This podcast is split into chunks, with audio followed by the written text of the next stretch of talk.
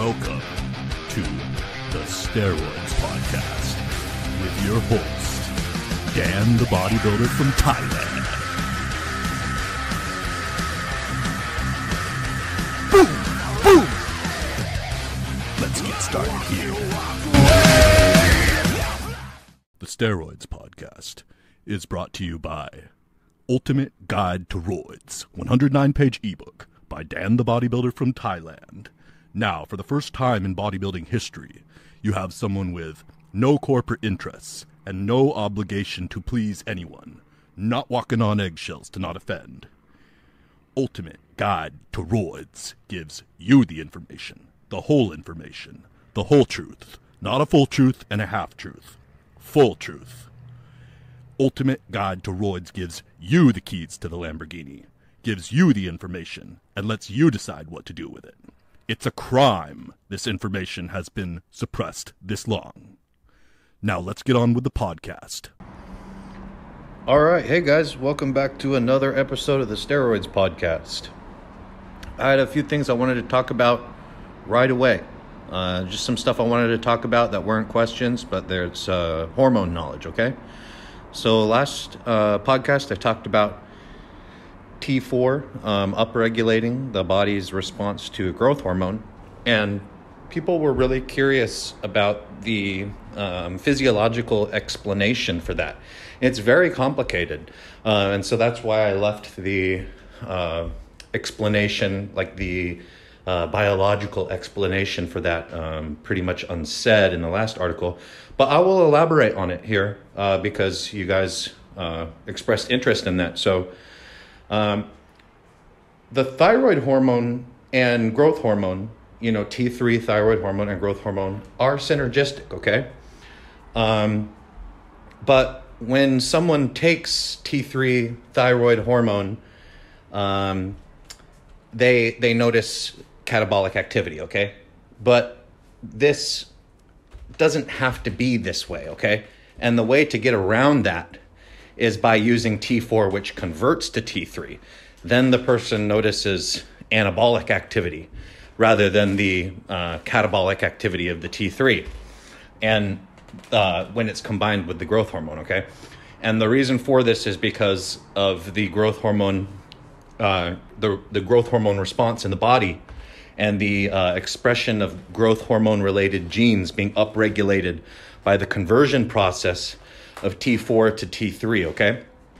So when the body, if you started supplementing yourself with T3, okay, active thyroid hormone, the body is going to notice that there is an excess of active thyroid hormone in the body, and then it's going to decrease the presence of the conversion enzymes that it naturally has that converts the body's natural T4 to T3, okay?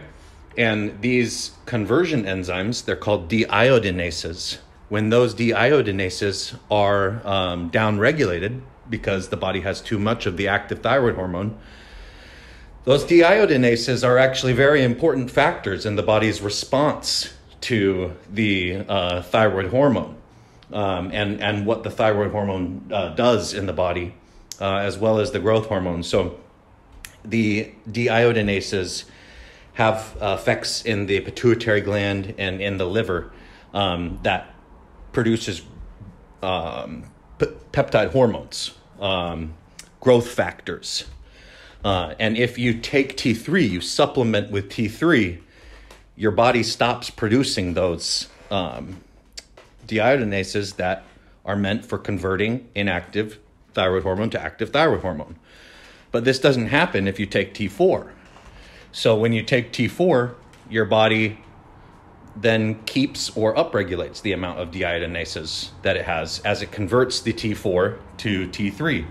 And then that, having the deiodinases present in a high quantity with the high quantity of T3, then increases your response to the growth hormone.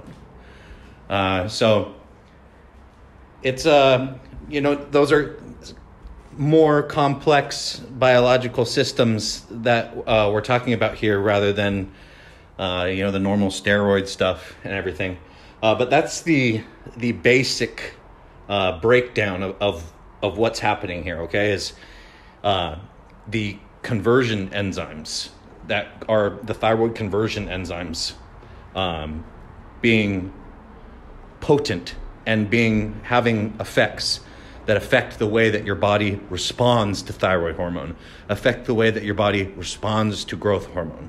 And then taking T3 outright down-regulates the amount of those conversion enzymes. And so you don't want that. You need those conversion enzymes. So that's why T4, people who use it notice, wow, this is much less catabolic than T3 is, and is actually anabolic to a degree when combined with the right other supplements. All right, next thing I wanted to talk about was Anavar, 100 milligrams per day. Anavar, usually when we talk about Anavar, I say something like Winstrol is better. It does everything that Winstrol does, or Winstrol does everything that Anavar does, but Winstrol does it better, which is mostly true. But Anavar is a good muscle fullness agent or anabolic muscle builder at around 100 milligrams per day. It has a bigger, more roundness factor to it, or volumizing factor to it, than Winstrol does. Winstrol is very effective at 50 milligrams per day. It's extremely effective at 100 milligrams per day. But, you know, Anavar really, it's only very minimally effective at around 50 milligrams per day. It really needs to be bumped up into that 100 milligram per day range to get the good effect that people are looking for from Anavar. So a lot of times when people are disappointed with Anavar, you know, they're using 50 milligrams Anavar and they're like, oh, this is shit, you know. If you do bump it up to 100 milligrams, then it is a worthwhile compound to use. It's a worthy compound to use as like an experienced bodybuilder. Anavar 100 milligrams per day. It's definitely potent at that dosage. I myself, you could say, really enjoy using it at that dosage. It has a pretty profound psychological influence too. You know, people say like, "Oh, Anavar doesn't have any side effects." It's pretty mentally active. I notice just from talking to people who listen to the podcast who use Anavar that it's very common for them to get irritable from using Anavar, to get edgy mentally. But, you know, taking Anavar as a pre-workout has, you know, when you're already using it, you know, and so you're on it. I mean, there's definitely some pre-workout aggression effect to taking a large dose pre-workout of Anavar. And I would say that it's more significant than like Winstrol, for example. Winstrol, there's not really much pre-workout aggression effect from that, but there is from taking Anavar. It's pretty mentally active. And again, the muscle fullness factor with Anavar, muscle roundness, 100 milligrams per day. If you guys are looking to use Anavar, or you've used Anavar before and you've not been impressed, I can vouch for 100 milligrams per day being a worthy dosage, that if you use 100 milligrams of legitimate Anavar per day, you're going to think, hey, this is really good stuff. You know, this is really worthy stuff. This can be a tool that can really help me with my bodybuilding goals. All right. Where normally we kind of dismiss Anavar, or experienced steroid users, experienced bodybuilders kind of dismiss Anavar as being useless. When you bring it up to 100 milligrams per day, it's not useless anymore. Had some questions about growth hormone pre-workout and versus post-workout, like growth hormone timing with workouts and why. So somebody said that there's a bodybuilding coach named JP from the UK, and he's good. He has good information. And they were saying he says to take it, you know, growth hormone pre-workout, but then on the podcast I've normally said to take it post-workout. Again, what I wanted to say about like timing with all this stuff is that it doesn't matter that much. The big details is that you get your PEDs in like once every 24 hours or so, fast-acting PEDs. The smaller details would be the timing, but you're going to get 90% of the effects just from getting them in regularly. And then like detailed timing issues is going to be the remaining 10% that you can, you know, push it to get the best effect. But it's not going to be super significant. So that goes for like your orals too. And like when, you know, when to take your orals, you know, you take 50 milligrams D-ball per day, once per day, you get 90% of the effects, you know. And if you take it instead spread out throughout the day in, you know, 5 equal dosages of 10 milligrams, that only makes the D-ball experience, you know, roughly 10% different. You know, you're mostly, however you do it, you're pretty much going to get the same effect more or less. So that's with the timing in general. But with the growth hormone pre-workout versus post-workout, I'll tell you why I use it post-workout and my logic there, and also tell you why someone would use it pre-workout. So if someone is using growth hormone pre-workout, it does make sense from a muscle growth standpoint, because you could, a lot of people that use growth hormone are using insulin too, okay? So when you're in your workout, it makes sense to load your blood with stuff: anabolics, growth hormones, insulin, amino acid proteins, glucose, because during your workout you are pushing blood, which carries those things into the target muscle that's being worked.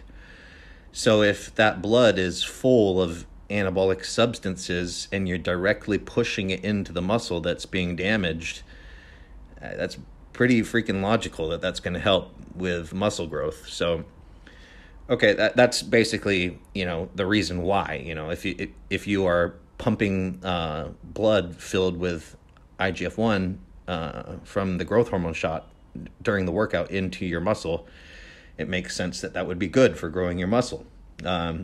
And then, you know, for people that also take insulin pre-workout, what they're doing with that is that they're taking the insulin, and then they're loading up like an intra-workout drink, as well as pre-workout meal that has a lot of sugars and fast-acting proteins in it.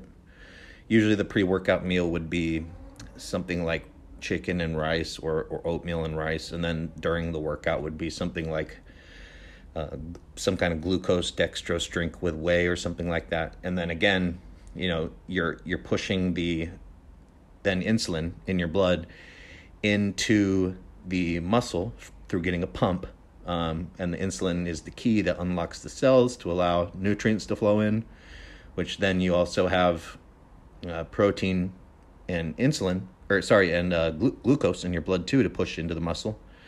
And then growth hormone, IGF-1, to signal to do the repair process. So if you're looking to build maximal muscle with zero regard for health consequences, yeah, I would say you should take the growth hormone pre-workout. That makes sense. The thing that you're going to be having some bad things happen about would be, well, your heart's under a lot of stress while you're exercising, more so than any other time of the day. Your heart, and your veins, your blood pressure. During your workout, your blood pressure spikes to outrageously high levels during the middle of your set. You know, when you're pushing and your face turns all red and it feels like your eyeballs are going to pop or something like that. Your blood pressure during those brief moments is extremely high. Just the what you're doing to your heart, you know, you're exercising, your heart's working hard, it's being strained, you're doing quick anaerobic activity that your heart has to go from 0 to 100 and you know how it's beating, you know, before and after a squat set, etc. And so it's going through major workload. And if you have high amounts of IGF-1 or high amounts of insulin and IGF-1 growth factors in your blood during that time, that's not good for you. You know, talking about people like Dallas McCarver, you know, he's just a really good one to mention with this kind of stuff, because he was doing full-on abuse, and, you know, they do the autopsy, and also Rich Piana, you know, and the hearts are, you know, more than double a normal human heart size. So, you know, major heart growth, that's not good at all. To, you know, your organs are going to grow, like, as a bigger person. All of your organs are going to grow as a bigger person. It happens to fat people too, but, you know, your other parts of your body aren't growing with that, like your skeleton, and your body is always going to be meant to be, you know, whatever height it was meant to be or whatever. And if you know, make the body too huge, you're putting a lot of strain on it, putting a lot of strain on, you know, your on all your organs and all your supportive structures of your body. If you have a lot of growth factors in your blood while you're exercising, you know, you might get some better, you're probably going to get a little bit better benefits than if you do it right afterwards. But if you do it right afterwards, you get really good effects too. So rather than taking the growth hormone pre-workout and the insulin pre-workout, which does grow the muscle the best, yes, but not that much better than taking it after the workout, right? It's really not a huge difference. It's just a small difference. So if you want to take care of your cardiovascular system best, it makes sense to take the growth hormone after your workout, when your heart is not going to be under an enormous amount of strain and having the insulin and IGF-1 and growth factors at a maximum, you know? Wait till after your workout.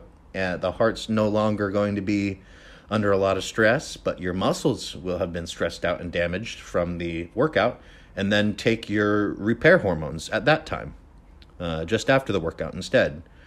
Growth hormone is a recuperation and repair molecule, and it makes sense to take it after your workout for that purpose. That's why I take my growth hormone post-workout. I like to divide it in 2 shots per day, but if I had to choose 1 shot per day to take it, you know, I like to take it morning and then post-workout. But if I had to take it in only 1 time per day, the time that I would choose would be post-workout. It's a recovery molecule. Growth hormone is for recovery. So recovering from your workout. Get done with your workout, take your growth hormone shot. All right, and the other part of the growth hormone that I was getting questions about was intramuscular versus subcutaneous versus intravenous injection. So intramuscular and subcutaneous injection of growth hormone both absorb about 2/3 of the dosage that you take. The other third is just destroyed in the metabolism. Your body just metabolizes and destroys it. So, you know, the bioavailability of the growth hormone through intramuscular and subcutaneous shots is about 70%. Whereas the bioavailability of growth hormone in intravenous shots, so shooting it into a vein, is about 98%. So if you shot the growth hormone into the vein, you're getting about 30% more effects for the same dosage. The way to have the growth hormone in your blood for the longest period of time is subcutaneous injection. The way to have a quick and fast high spike, that's significantly higher spike, but then shorter duration, but still a reasonable duration of the growth hormone, is intramuscular shot. which makes sense for post-workout. Subcutaneous would make more sense for like a starting the day shot. And then, you know, the vein, it's not recommended, but I'm not going to say people don't do it because they do. And it's also been researched during the studies on growth hormone for the pharmaceutical growth hormones that are manufactured. The companies that produce those growth hormones researched, you know, what happens when you do it intravenous. So intravenous injections are more risky than intramuscular or subcutaneous. Getting infections, if you get an infection in your blood, for example, that is way more dangerous than getting an infection in your muscle, for example. So anytime that you're injecting into veins, you're risking pushing some bacterias into your bloodstream, and that has a risk of sepsis. So sepsis can kill you in like 24 hours, where, you know, your blood gets bacterial infection, and then the bacteria cause your heart to freeze up. And so, I mean, that's one risk of doing regular intravenous injections. So I wouldn't recommend at all doing the intravenous injections for the growth hormone. But I just wanted to let you guys know that it is possible. It does increase the potency of the growth hormone, and the IGF-1 spike from it is astronomically higher than either the intramuscular or subcutaneous ways.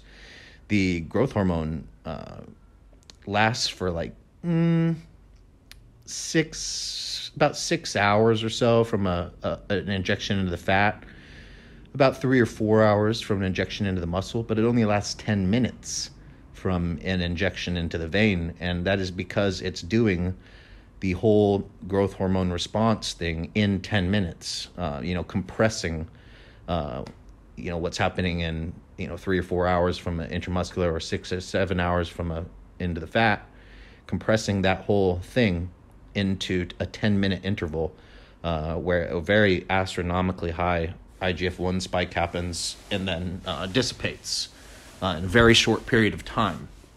That's what happens with the shots into the vein. So that's an explanation on how that works. Been getting questions too about testosterone cream for TRT. The cream works for the TRT. The cream isn't good for the bodybuilding. It's not good for getting really big muscles and you know, being looking like a bodybuilder, but as far as like a sex drive, energy, normal muscle mass, the way that a normal human should have the muscle mass, it works really good for that, you know. So Androgel, something like that, or Andractin, these it's like a lotion based testosterone that people rub on themselves. So if you're getting offered that and you don't want to be doing bodybuilding, but you do want to have normal testosterone like a regular man who, you know, like the way that you should have when you were a teenager or something, then yes, the cream is a good option for that. And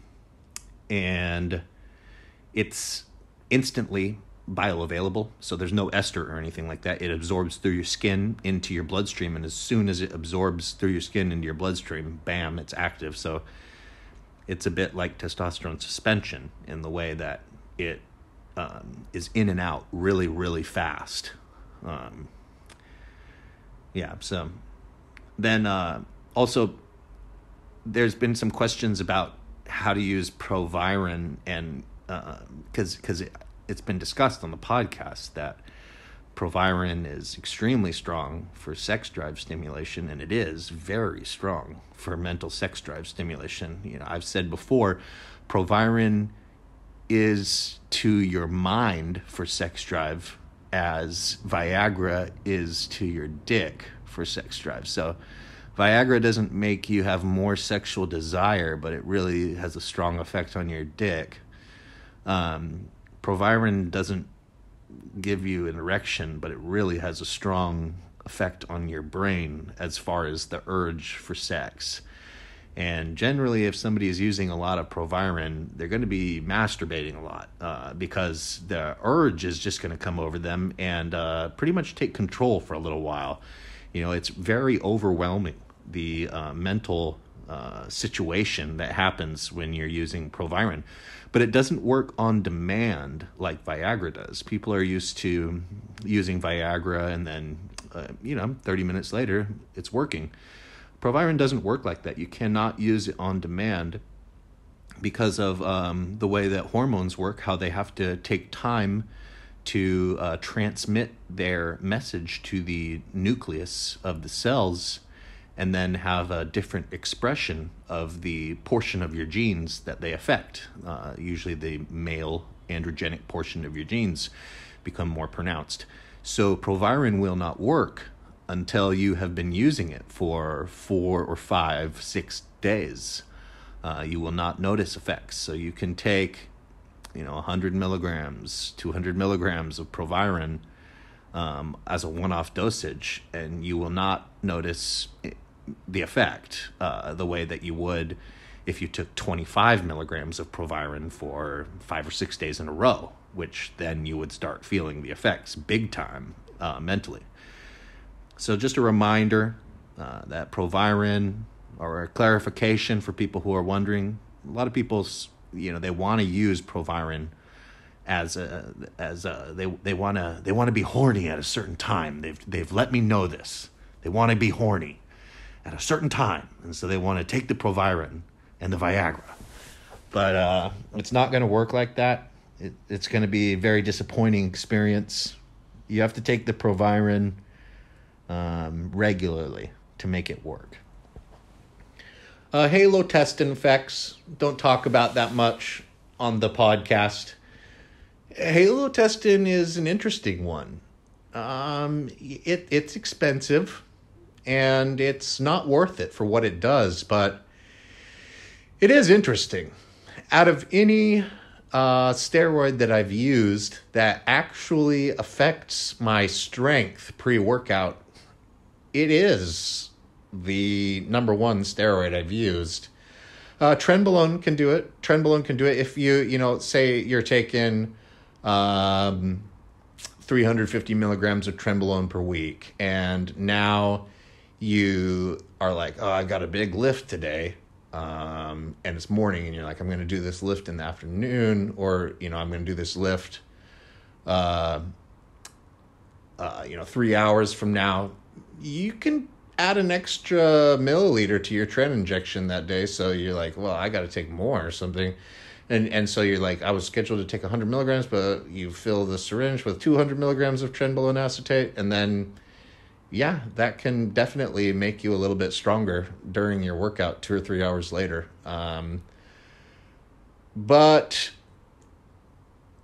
It's... Halotestin, I would say it's superior in that regard. I would say it's superior. It's a one-trick pony, the Halotestin, in that this is what it does. And also the Halotestin doesn't need time to build up in your body in order to get the effects, which is also very, very unusual and suggests that its effects are primarily outside of the male hormone receptors. And that is suggestive that the effects are not working on the nucleus of your cell, but are working through some other effect on your body. Cholinergic receptor stimulation is definitely a possibility here, because the molecular structure of the halotestin that makes it unique is a halogenated carbon bond on the molecule that most other steroids do not have. And that affects cholinergic receptors, which it's a type of receptor that also affects muscle growth and athletic performance in addition to androgen receptors. And but it's not traditionally studied, or it hasn't been studied much. It's also theorized to be the cholinergic receptor, to be one of the reasons why testosterone works really good, better than almost all other steroids in a non-dosage linear amount. Like, you could just keep taking more and more and more, and it keeps on working better and better and better. Anyways, don't want to get too sidetracked on that. Anyways, the halotestin works on a one-off dosage. You can take it, and you will literally be 5, 10, 15 pounds stronger during your workout to about 2 hours later. Able to push that much more weight on your normal working sets. And really having a good desire to really hit the weights hard, really ready to really go through an intense workout. The halotestin can be used at about 30, 40, 50 milligrams pre-workout in that manner for that effect. And that's pretty much all that halotestin does. It doesn't grow your muscles, and if you take it consistently, you will not notice muscle gains, and or anything else really. It doesn't have any estrogen effects, which is nice. So it doesn't spike your estrogen or something the way D-ball does. But yeah, it's a one-trick pony. You want to use halotestin, you can use it pre-workout, and it will actually give some strength gains, unlike testosterone suspension, which a lot of people think testosterone suspension is going to give them strength gains if they take that before their workout, but it doesn't. It helps you get a good pump, and it helps you have like a good mental state for working out. Makes you hornier. It gives you an enormous estrogen spike and a lot of water retention, testosterone suspension, but does not make you stronger pre-workout. Halotestin does make you stronger pre-workout and does not have those female hormone effects. As far as my favorite type of testosterone goes, I have become a huge fan of Sustanon. Only quality made Sustanon. I used to always use testosterone and anthate for years, but I've been in Eastern Europe for the past year now, and here Sustanon is what is available in the pharmacies. So it's pharmaceutical human grade Sustanon. And before, I'd always had problems with Sustanon. When I'd use it, I'd have a lot of test flu, have a lot of inflammation. It was UGL Sustanon. And I'd have a lot of mood swings, ups and downs, a lot of problems with it, and did not like Sustanon. I specifically did not like it. But now that I've been using the pharmaceutical-grade Sustanon, Jelfa, Omnadren, Aspen, Sustanon 250, and also Originon, Sustanon 250. But predominantly I've been using Jelfa, Omnadren, Sustanon ampules, and it's my favorite testosterone that I've ever used by far. So each milliliter of the Sustanon 250 has 90 milligrams of propionate in it, 30 milligrams of phenylpropionate, 60 milligrams of normal propionate, which is fast-acting testosterone. So, you take a shot, and that's almost like taking a 100-milligram shot of testosterone propionate, and then you have the longer-acting esters, the isocaproate and caproate esters coming in the next day that are similar to like an enanthate cypionate. And so you feel a really large boost, a mental effect from the propionate, and then on the first day, and then you feel it again on the second day. And then the third day is about the same normal. And then, by about the fourth or fifth day again, you want to take another shot. You don't want to go like a week without taking a shot on Sustanon. You'll feel like it's going down now. But I enjoy the mental effects of peaking blood levels of testosterone. It's stimulating. I like the mood it puts me in. I like the way it makes me feel. And I don't like taking steroid injections every day. I'm over it. I hate doing that. It hurts. Putting these metal poles in me all the time, and it's a pain in my ass. And I've done it a lot, and at this point, I don't want to do it. So normally these days, what I do when I take a steroid injection is I use a 5 milliliter syringe, because I just want to get as much jammed in there in one shot as possible, and not take another injection for a little while. Anyways, I like the Sustanon. I don't want to use propionate. I don't want to be injecting every day. Don't like doing that. Although I go through phases where I do it. But with the Sustanon, I can get 250 milligrams of testosterone into me and get 90 milligrams of propionate into me as part of that 250 at the same time, taking the milliliter of Sustanon. So Sustanon's great as long as it's made really high quality. It's 4 different esters of testosterone that all have different boiling points. And so it's difficult for UGLs to make. So usually the UGLs make a very shitty, painful, inflammatory Sustanon. Don't like that. Only like pharmaceutical grade Sustanon. Normally, we talk about on the podcast eating whole foods, eating meats, eating chicken, beef, pork a lot, and normally that's the basis of my diet. But normally, recently I got a bit sick of eating meat and needed a break from putting so many kilograms of meat into me per day. I was eating about 2 kilograms of meat per day. That's normally what I do. So something like 4 pounds of meat or so per day, 300-400 milligrams, 3 or 4 pounds, 300-400 milligrams of meat per day, protein per day. But it can get old, and also the digestion, it can cause digestion issues. Been taking a break personally, and eating egg whites and fish instead, which has been nice. It's been much easier to digest, and it's been nice to not have to chew so much. I really like the egg whites with the Chinese red, sweet, and sour sauce.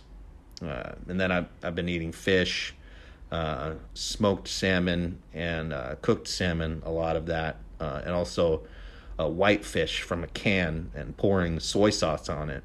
Been my main protein sources, with a little bit of whey protein, usually about 25 milligrams of whey protein a day.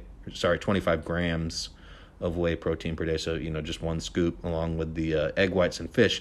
It's been a great little break from the meat. I'll be back on the regular meat again very soon here, but needed a little break. Egg whites and fish worked good. Somebody asked me recently, what's the most underrated performance-enhancing drug? And metformin, without a doubt. People hate on metformin so much because they just cannot get over the research that they read online, okay? So scientists don't know everything, okay? They only know what they know, okay? And what they don't know, they don't know. So when they say there's no evidence for that, that means we haven't done experiments that have made us know that happens yet. So they're not God. They don't know everything. They're not all-knowing. They only know some things, okay? Scientists. They only know some things.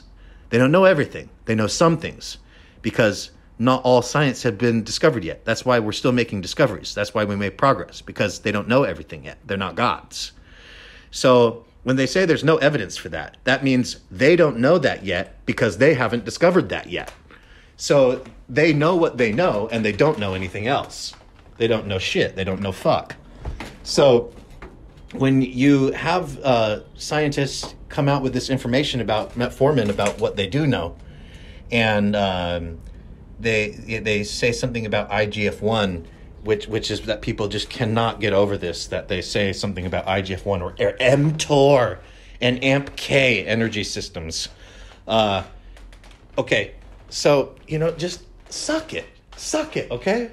These people that can't get over that, you know, shut the fuck up. Okay. There's more to it. There's more to it than you know.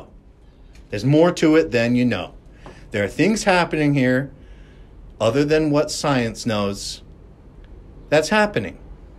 And if you don't want to take it, then just don't take it. If you do want to take it, then you're going to get a lot bigger and you're going to get a lot harder. You're going to get a lot more 3D. You're going to have your muscles more bursting against your skin.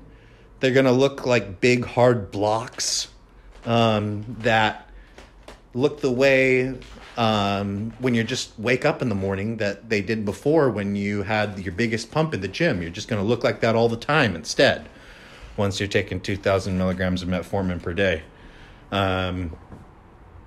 That's what happens when you use it. So you can talk about all the science you want and talk about why it is blah, blah, blah, and all your bullshit. But that's what happens when you take metformin. So you get a lot bigger all the time and a lot more 3D and full and blocky looking. That's what happens. Combine 2,000 milligrams of metformin per day with any dosage of pharmaceutical-grade growth hormone. And that's what happens. So that's the most underrated PED. It has an enormous effect on your appearance. All right, let's get on to some questions here. Question from you can. This was a really flattering question. So I had to put it on. I liked this one. I've listened to every episode twice now and about to go for 3. This podcast and your book, The Ultimate Guide to Roids, are the best bodybuilding tools on the planet. Thanks for everything you do.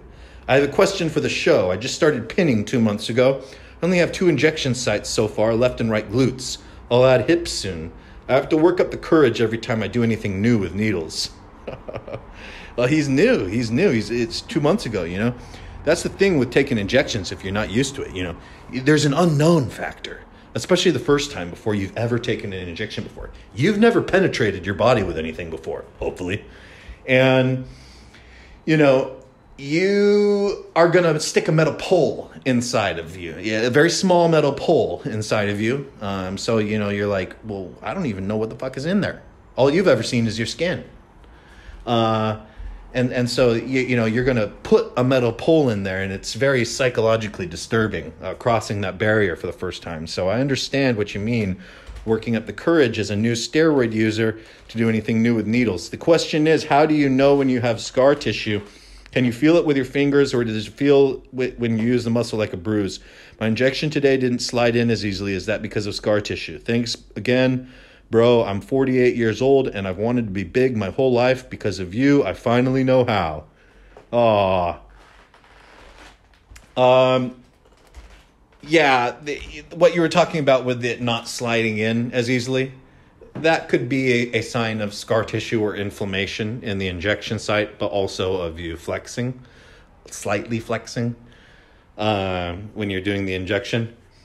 Scar tissue will start causing joint problems after a while as the scar tissue makes the muscle less flexible, and then the less flexible muscle is then applying pressure to the tendon, which is putting the joint slightly out of position, and you'll have pain, joint pain, muscle pain, and you'll need to get rid of the scar tissue by applying extreme pressure to it with a hard ball like a croquet ball, or some kind of therapeutic pole like a Theracane, or foam rolling, some kind of deep tissue therapy like that in order to break up the scar tissue. But yeah, it's hard to the touch. So scar tissue from injections is hard to the touch. You can touch it and you go, it's not soft and pliable like the muscle around it. It's hard. It feels like armor. It's not flexible and pliable. It's hard. And yes, like you said, it's harder to put the needle through it, you'll notice kind of like breaking through that area actually as you put the needle in deep enough. Pretty interesting. Scar tissue is more likely to happen if you do not take deep injections. So people that are using the insulin syringes with the 1/2-inch needle, you know, which is easy to take an injection that way, but it generally causes a lot more scar tissue to build up using those shallow needles.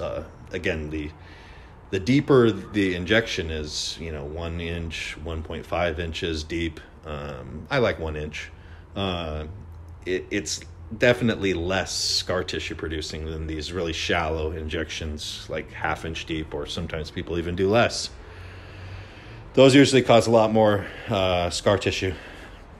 Also though, UGL gear causes more scar tissue because of the chemicals in it. Just in general, especially, you know, it depends on the quality of your UGL gear, and but you know how much sterilants in it. Sterilants are very irritating. That's usually what causes a lot of post-injection pain and inflammation too. You know, you got a pharmaceutical grade company, they don't need to use as much sterilants to prevent infections as a UGL does. The pharmaceutical grade company has a very clean production facility with clean rooms and, you know, no bacteria in there. The UGL doesn't have access to that, so they got to put more chemicals inside to sterilize it to make sure you don't get an infection. So one of the reasons why UGLs generally have way more post-injection pain than and soreness and inflammation than pharmaceutical does. Matt asks, what's up, Dan? Love the podcast. Discovered it a few weeks ago. Been listening daily since. I have a question. I'm a month and a half in on a cycle of tescipionate, T-ball, and Superdrol 2 weeks ago, and have noticed swelling, water retention on my lower legs and ankles. Is this an estrogen issue? Kidneys? Been taking a Rumidex once a week. Not sure if that could address the issue. Yeah, you probably need, you know, you're taking Equipoise 700 and testosterone 550 a week. You should probably experiment with taking more than 1 milligram of Rumidex per week, maybe 2 milligrams of Rumidex per week to deal with that and see if it goes away. Other thing that I think of right immediately is, are you tall? Because tall, heavy people experience a lot of water retention in their feet and ankles. So fat people who are tall, but also bodybuilders who are tall. This is a thing where if they're over 6'1" or so, over 6'2", 6'3", they get water retention and swelling down in their ankles and feet. It's a thing. So that's another question I have for you. And then the third one would be, some people don't respond to Superdrol well. It is a very individually responding hormone. Some people get very sick on it very fast, 2 or 3 weeks on it, and they're really not feeling good and having problems and toxicity problems. But other guys can use it for months and, you know, not have problems. I don't have problems on Superdrol. You know what? I've used Superdrol for 10, 12 weeks without stopping before. Woo, the internet says I should be dead. Obviously that didn't happen. Okay. So that's me. I'm not sensitive to it in that way, but I know many people who are sensitive to it in that way. Okay. So it may just not be for you. Superdrol may not be for you. Testosterone Truth asks, Dan, love the podcast and the book. This is a bit winded, so I'll put the question right up front. What is your specific understanding of post-injection cough, PIC? I call it PIC, because most of us know from experience that Trenbolone is not at all the only drug which can cause this nightmare effect. Personally, I've gotten some level of cough from every drug in the AAS collection of beauties, except water-based products, which caused me to wonder recently if anyone else can recall ever getting PIC, post-injection cough, from Winnie or test suspension injections. I don't think that I ever have gotten any cough from testosterone suspension or Winstrol injections. I don't get cough on a regular basis at all from any steroids except for Primobolan and Trenbolone, but I have had cough from testosterone and Masteron as well. With Primobolan, it's more of an itchiness, and that's pretty common. Pretty common to notice an itchiness in my throat. Trenbolone can be, you know, really bad, where again, it's not going to kill you. For you guys that are like scared of Tren cough or whatever, it's very uncomfortable is what I mean by, you know, pretty bad. You'll never die, don't worry, but it can be very uncomfortable because it can really make your face red and cause you to cough really hard, and kind of need to lay down on the floor and until the coughing allergic response stops. Pretty debilitating. And then maybe feel kind of fucked up for like 2 hours afterwards or something. But it can happen with any injectable. And primarily what's happening is you're getting a rapid introduction of something into your bloodstream. The Tren cough is the worst when you bleed after the injection. If blood comes out after you've taken a Tren injection, your chances of Tren cough are way higher than if you don't bleed when you pull the needle out. And that's because when you bleed, that's because you passed through a vein and opened up a very immediate introduction of the Trenbolone into your blood, which the Trenbolone definitely has a specific effect with the cough, where the actual Trenbolone molecule causes an allergic reaction that it causes an allergy as that passes into your vein at a high concentration, and then through its expel, there's some expellation of chemicals. Trenbolone happening through your heart and lungs, because when stuff goes into your vein, within seconds it goes through your heart and then is breathed in the oxygen exchange out your lungs. That's what's happening with Tren cough and allergic reaction. There's also, less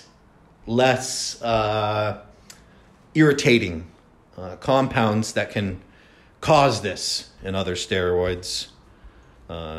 Just the hormone itself being introduced at a very high concentration when it meets the bloodstream through like a torn vein, but also the oil being introduced into the bloodstream, that the carrier oil of the steroid, and also the diluent product that's in it and the sterilant alcohol product that's in it, all can be then, goes to your heart, and there's an oxygen exchange between your lungs and your heart, and then it becomes expelled out your lungs, which is very uncomfortable. So it can happen with anything. Primobolan causes itchiness regularly. Trenbolone causes a cough. Trenbolone acetate causes a hard cough frequently. Not really something you can avoid very well.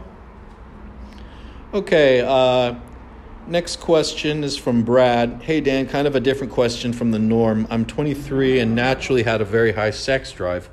Been taking PEDs for over a year now and have an unhealthily high sex drive. Usually felt the most when on high dosages of testosterone. Currently taking 500 milligrams of Sustanon, 250 a week, 300 milligrams Deca a week, 50 milligrams Winstrol a day, and 1 milligram of Rumidex twice per week. I heard all these questions about raising libido, but do you know of any ways of lowering it? I just want to feel a normal sex drive. I currently feel like a masturbating freak, like you reference in the podcast. Yeah, good idea taking Deca. That's one way that you can kind of limit your sex drive. Don't take any Cabergoline with your Deca, because if you do, then it will eliminate the anti-sex drive effects of the Deca. You should I think it's good, too, that you're keeping the testosterone at 500 milligrams, but you're using Sustanon, which is fast-acting testosterone, which has a way... Well, it has fast-acting testosterone in it, which has a way more potent mental effect than normal testosterone. Something like testosterone undecanoate, very slow-acting, or even just test E, test C, is going to have less of a mental effect on you. Keep going with the Deca, maybe increase the Deca, actually. You know, some people just have they have a really extreme reaction to testosterone with the sex drive. Most people get their best sex drive on 250 to 500 milligrams of testosterone a week. You know, they expect like, oh, if I took 1,000, it'll just keep going up. But that's not the way it is in reality. But I've met other guys that have really insane sex drive too from just taking any injectable test. Makes them have like a hard time like being faithful in relationships too, which is, you know, pretty out of control. You know, it seems to just be an individual side effect that you've got to deal with. I think you're heading in the right direction, you know, taking Deca and don't take Cabergoline in it, because if you do get your prolactin high, which should happen at a certain level of taking the Deca, without Cabergoline, it will directly counteract your sex drive, because the prolactin is the hormone that is released in your brain after you orgasm that makes your erection go down, that makes you lose interest in sex. So if you can get that up high enough using enough Deca without Cabergoline, you should be able to reduce your sex drive. So you're on the right track. If I were you, I would keep doing what you're doing, but just keep titrating up the Deca dose and try to hit a point where your sex drive is tempered a bit. All right? All right. And the last question for today is from Nikolai. Hey, Dan. Love the podcast. Hope all is well. Currently training for my first show this September. 7 weeks on my cycle, which is test D, 350. Equipoise 350, 25 milligrams D-ball a day. Don't need any AI since I don't aromatize very much at all. My coach had me get some HGH, and I was able to get pharmaceutical-grade Serostim 126 IU kit, 7 vials, 18 IUs per vial. This is the one that is made for people with AIDS. They're supposed to take 18 IU vial once per day, and so the 126 IU kit, 7 vials, is meant for 1 week of growth hormone use. This is the standard type of growth hormone that is prescribed for AIDS patients.